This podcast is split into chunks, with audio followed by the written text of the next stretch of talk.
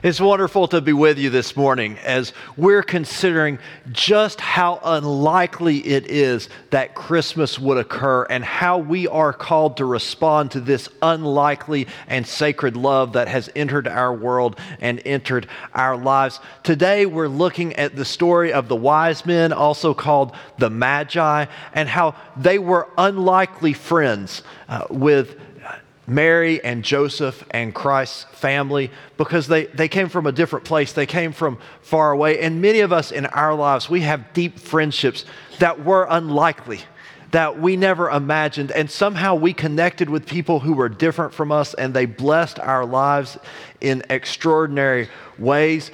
And yet we also know that to do that, to make unlikely friends, requires us to open our hearts and open our minds the same way at Christmas, we're trying to open our hearts and minds to Jesus. We have to learn to open our hearts and minds to others. I always enjoy it when a young couple comes to the church and uh, they're ready to get married, and I have the chance to talk with them. And one of the things I always ask is, How did you get to know one another? And how did you decide that you wanted to be serious with each other? And not too long ago, I was talking to a couple, and she said, Well, we had a mutual friend. Now, that's a pretty common way in which people meet one another through a mutual friend. And it actually occurred at Christmas. Their mutual friend was someone they'd both been to high school with. They were home for, from college for Christmas, and this mutual uh, friend uh, was uh, someone uh, who was invited to a Christmas party. But here, here's what went on the, the wife's friend group, they were they wanted to get all their old high school friends together for a Christmas party while they were back in town for break. And uh, this mutual friend was someone they considered inviting. And she said, We almost didn't invite him.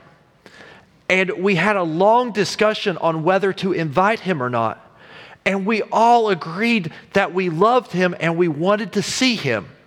But the problem was, whenever we invited him to anything, he had these other friends, and they were weird. And he would bring them along, and we weren't sure we wanted them brought along. But we decided, since we hadn't seen him in a while, to invite him. And then the husband looked at me and said, I was one of the weird friends. and he got his chance and he made the most of it. But I want to share with you today, friends, that you better be careful this time of year about letting Jesus into your heart. Because once inside, he'll begin to carve out room for his weird friends as well. That's what Jesus does with our hearts. And if you've had very many friends, in fact, if you have very many family members, you'll soon discover in life the only type of friends there really are are weird friends.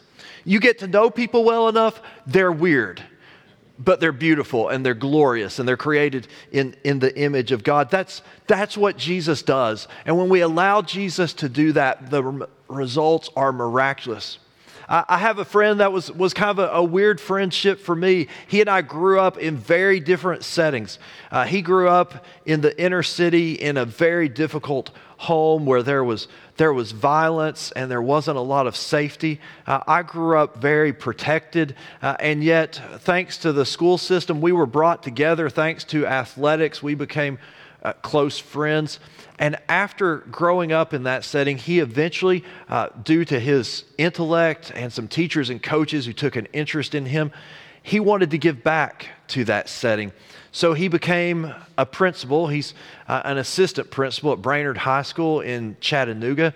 And what he does is he now, because of his connections throughout the town, he takes a group of Brainerd students and forms them into a leadership group. And he teaches them what it is to be a leader in their community. And then he has coordinated with the Baylor School in Chattanooga, which, as you know, is a very well resourced private school there. And they have a leadership group. And they get these two leadership groups together. And he said, It's amazing what happens when they do so. And I said, Well, what made you think of this? And he said, Well, my kids needed to meet the kids from the private school, the well to do school, because those kids know something about how life really works that my kids needed to know. And he said, those kids from that school needed to get to know my kids because my kids know some stuff about how life really works that they needed to know. And he said, when you first get them together, the first time of the year, they sit across the table and they kind of stare at each other. And by the end of the year, there's laughter and there's intermingling. And five and six years later, sometimes there are shared business ventures that go on b- between those groups because of what happens when we make unlikely friendships. So I want you to pay attention today to these unlikely friends of Jesus who come, the, the, the Magi. And I hope you will pay attention to this story every day throughout this week to help open your heart to say, God, how can I make unlikely friends? Uh, you can find a reading plan that will take you through this story and other stories of unlikely friendship at concordunited.org slash Bible.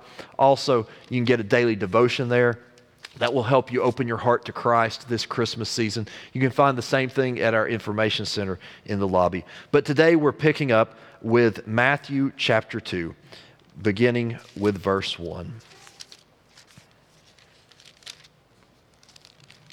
In the time of King Herod, after Jesus was born in Bethlehem of Judea, uh, wise men from the east came to Jerusalem asking, Where is the child who has been born king of the Jews? For we observed his star at its rising, and we have come to pay him homage. That word homage, we might better translate as we have come to worship him. When King Herod heard this, he was frightened, and all Jerusalem with him. Calling together all the chief priests and scribes of the people, he inquired of them where the Messiah was to be born. They told him, In Bethlehem of Judea. For so it has been written by the prophet, And you, Bethlehem, in the land of Judah, are by no means the least from the rulers of Judah. For from you shall come a ruler who is to shepherd my people Israel. Then Herod secretly called the wise men and learned from them the exact time when the star had appeared. Then he sent them to Bethlehem, saying, Go and search diligently for the child. And when you have found him, bring me word so that I may also go and pay him homage. When they had heard the king, they set out there, and ahead of them went the star that they had seen at its rising, until it stopped over the place where the child was. When they saw that the star had stopped, uh, they were overwhelmed with joy. On entering the house, they saw the child with Mary, his mother, and they knelt down and paid him homage. Then they opened their treasure chests. They offered him gifts of gold, frankincense, and myrrh. And having been warned in a dream not to return to Herod, they left for their country by another road. So let's, let's talk about a little bit about just how unlikely this journey was. These magi, these wise men, uh, they were people who sought God they sought the truth from their own tradition. We think, to the best of our research ability, that these were Zoroastrians from the area around Persia, that they would have been one of the few other religions of that time that believed in one God. And yet, the way they searched for truth was usually through the stars. Amazingly, even when we search for truth in places that aren't the best, if you are truly looking for truth, God will often encounter you there. And so God saw them sincerely seeking truth in the stars, and God gave them a sign in the, in the stars to guide them. They responded to that sign. But think how out of character this is. These well to do people, and we don't know, I, am so sorry uh, to bust one of your Christmas myths. Uh, so please forgive me but we don't know for sure that there were three. All we know is they brought three gifts. There were probably many more. There were probably some of these who traveled, these wise men, uh, again, were priests, were Zoroastrian priests. They would have been well to do, they would have been well dressed. They probably had attendants and servants who traveled with them as well. There could have been three, there could have been 12, there could have been 33. And that's wonderful when you're doing a Christmas play because you can just keep adding kids, right? As long as you have a bathrobe, you can add another wise man. Or a wise woman to, to come and uh, wor- worship the, the Christ child. Well, they come and they come to King Herod. And King Herod was respected for his ruthlessness and his cunning. And they don't say, Hey, King Herod, we have come to pay you homage. We have come to honor you. We have come to give you gifts. They say, King Herod, we have come to give gifts to a king who is not of your lineage, who will succeed you. That's a risk, my friends. There is no way they could have anticipated how King Herod would respond to these foreigners. Now, due to the diplomatic manners of that day, they knew that they would be received in the palace under a certain chivalrous protocol, but they didn't know what would happen to them after that. They didn't know if Herod's smiles were genuine or if they were cunning, if he was planning uh, for their demise once they left. But they went, and they went in search of the, the Christ child, and they went to Bethlehem. And can you imagine what it was like when they went to Bethlehem. Now, Bethlehem is a suburb of Jerusalem. It's just a, a, few miles away, but it's, it's a very different culture than Jerusalem. And when they went to Bethlehem, there's no way they weren't noticed. There's no way they just blended in. And you know this if you've ever gone to a small town. I've served churches in cities like Knoxville. I've also served churches in small towns. And when I've served churches in small towns, when I've moved there, it's not like it is here. Here, when you move somewhere, people want to know where'd you go to school, right? Uh, that, that's, that's the question they, they ask. You know, where'd you go to school? When you go to a small town, they don't ask that. They ask, who are your people? Who are your people? We know people by their families. We have an idea that certain families act in certain ways. And if we're going to trust you, we need to know who your people are. Well, nobody knew the Magi's people in that small town of Bethlehem. And yet here they came, these oddly dressed, well to do foreigners, and they were looking for a child of a working class family and they were going to kneel down and offer extravagant gifts and proclaim him king. Don't think that didn't make the Farragut press, right? Don't think that wasn't talked about in that, in that little suburb. Don't think it, went unnoticed. Or, and don't think that they didn't somewhat fear for their well being while they were there, but they went anyways. They went anyways, and I want you to know uh, the magic of the Magi, what was so magical about them, was their willingness to take a great risk for God with no, pro- no promise of reward. None. they had no expectation of a return on their investment other than the chance that they would get to bring their gift to God that they would get to do, they would get to seek the truth and respond to the truth. They had no other expectation of a return on investment. Have you ever in your life given a gift like that with no expectation of a return on an investment. They just wanted to respond to the truth. And when you see a gift given like that, it changes things. I was uh, reminded of this recently. I had a, a, young family stop by the office, and they stopped by to, to make their commitment to the capital campaign. And, and I talked to them, and I said, Hey, um, they, they just wanted me to know what, what they were doing. And I said, You know, we, we couldn't be more thankful or humble or grateful for, for what you're doing. This is really a sacrificial gift. And they said, You know, our, our kids are in youth now. They're, um, they're never going to use this building. And, uh, you know, we, we hope they'll stay in town and one day we'll have grandchildren running around in it. But, but we understand how things are these days with moving for careers, and that's probably not going to happen. And uh, sadly, our, our parents are, uh, they're, they're past the age where, where they could use this. One of our parents uh, could have used this a few years ago in her struggle with dementia, uh, but she's no longer with us now. but we want to do this. Uh, we, we, we want to do this simply because of what we believe in the church and, and in God. And they gave with no promise of a reward, an extravagant sacrificial gift at a, at a fairly early season in their life. And when you see that, it just shakes you up. It made me go back and say, Am I doing everything I can to honor God in this manner because of, of how they are? And when you give unlikely gifts like that, it forms unlikely relationships.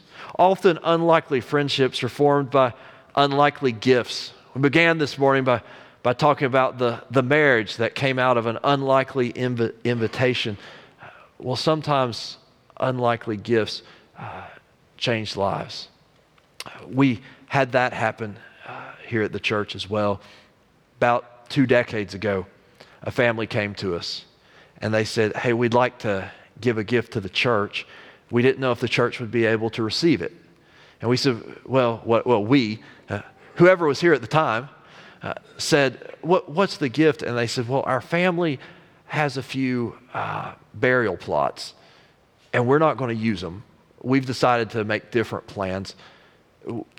Are there, is there ever a time when the church needs those? And we said, Well, there might be. We'll hang on to them. And for 20 years, there was never a time when the church needed those, but we hung on to them. And this year, we had a young man connected to our church uh, who passed away uh, tragically and unexpectedly. And his family was entirely unprepared. And we were able to call the family and we were able to say, hey, um, we understand that, that you don't have a place for the burial. Uh, we have a plot. Would it be helpful? And the family talked to us and they said, we, we just never thought we'd be going through this. And we, we want to have a place to lay him to rest, and uh, we don't want him to be alone. And we said, Well, we have several plots together. Would you like to have these for your family to, to be together uh, when, you're, when you're laid to rest?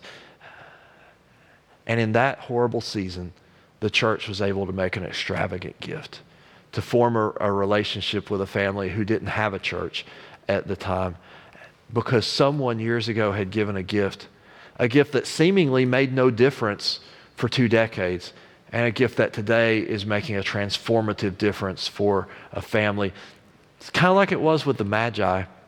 They came, they gave their gift, and they left, and nothing happened. Nothing happened for 10 years. They never heard anything about this young man, Jesus, back in their home country of Persia. And after 20 years, they never heard anything about this young man, Jesus, back in their country of Persia. And after 30 years, they never heard anything. And after 33 years, they began to hear some things. And after a 100 years, the entire Mediterranean world had been changed because of this young man, Jesus.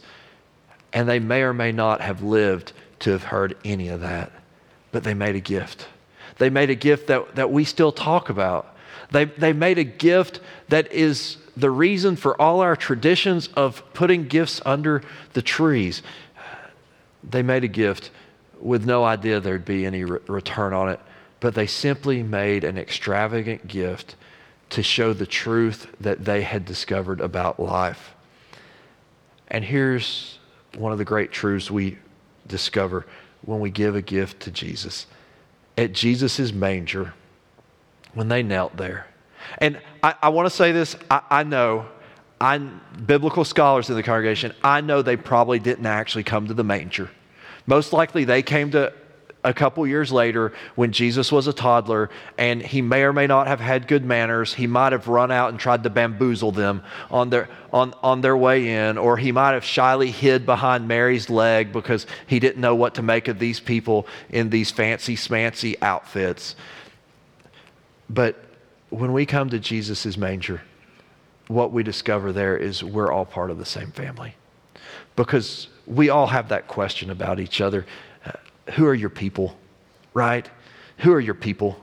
Uh, are, are you part of my denomin- Are you part of my local church? Are you part of my denomination? Are you part of my neighborhood? Are you part of my political party? Are, are, you, are, you from my, are you from my country? Do you think like I think? Do you cheer for the same college football teams as, as I do? Are, are, you, are you one of my, my people? And when we come to Jesus' manger, when we offer gifts there, uh, he, inv- he opens our heart to his weird friends and all the people he calls his neighbors.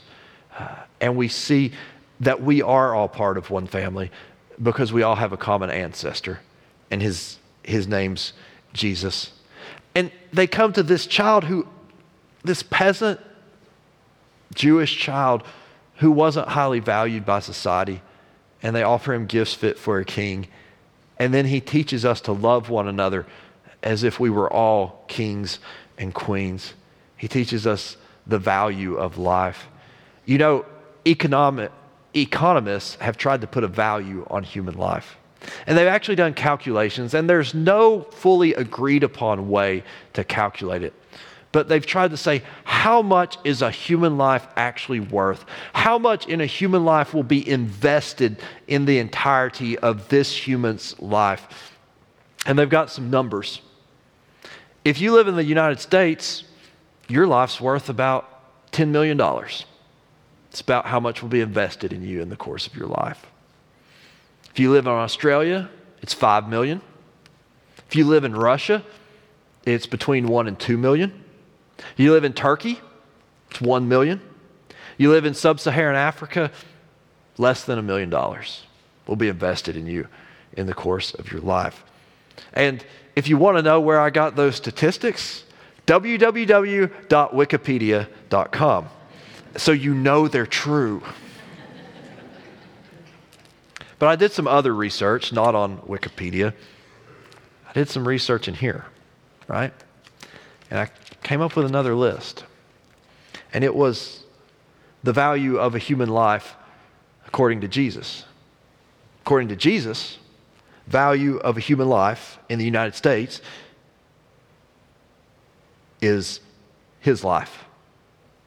In Australia, the value of a human life, according to Jesus, is worth his life. In Russia, his life. In Turkey, his life. In sub Saharan Africa, his life. The value of human life is worth giving his life for according to him.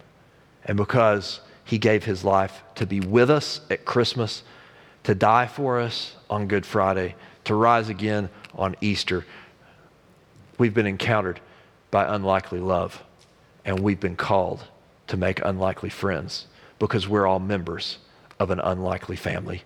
And what do families do at the holidays? They gather around the table. So we're going to gather around his table today. And I invite you, as you prepare yourselves to come forward today, when you do, would you simply pray the prayer Jesus, open my heart to you and to your unlikely friends. Let's pray. Gracious Lord, we're preparing to come to your table, not because we're worthy, but because you have invited us. Open our hearts, not only to the truth of your divinity, but to the reality of the friends that you will place in our lives and your presence within them. In your name we pray. Amen.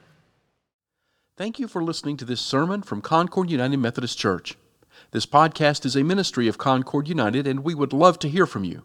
To contact us, please send an email to podcasts at concordunited.org with sermons in the subject line. For more information about Concord United, including worship times, service opportunities, mission efforts, and classes, please visit our website at concordunited.org. We also invite you to download and enjoy our daily devotional podcasts presented by the pastors and members of Concord United.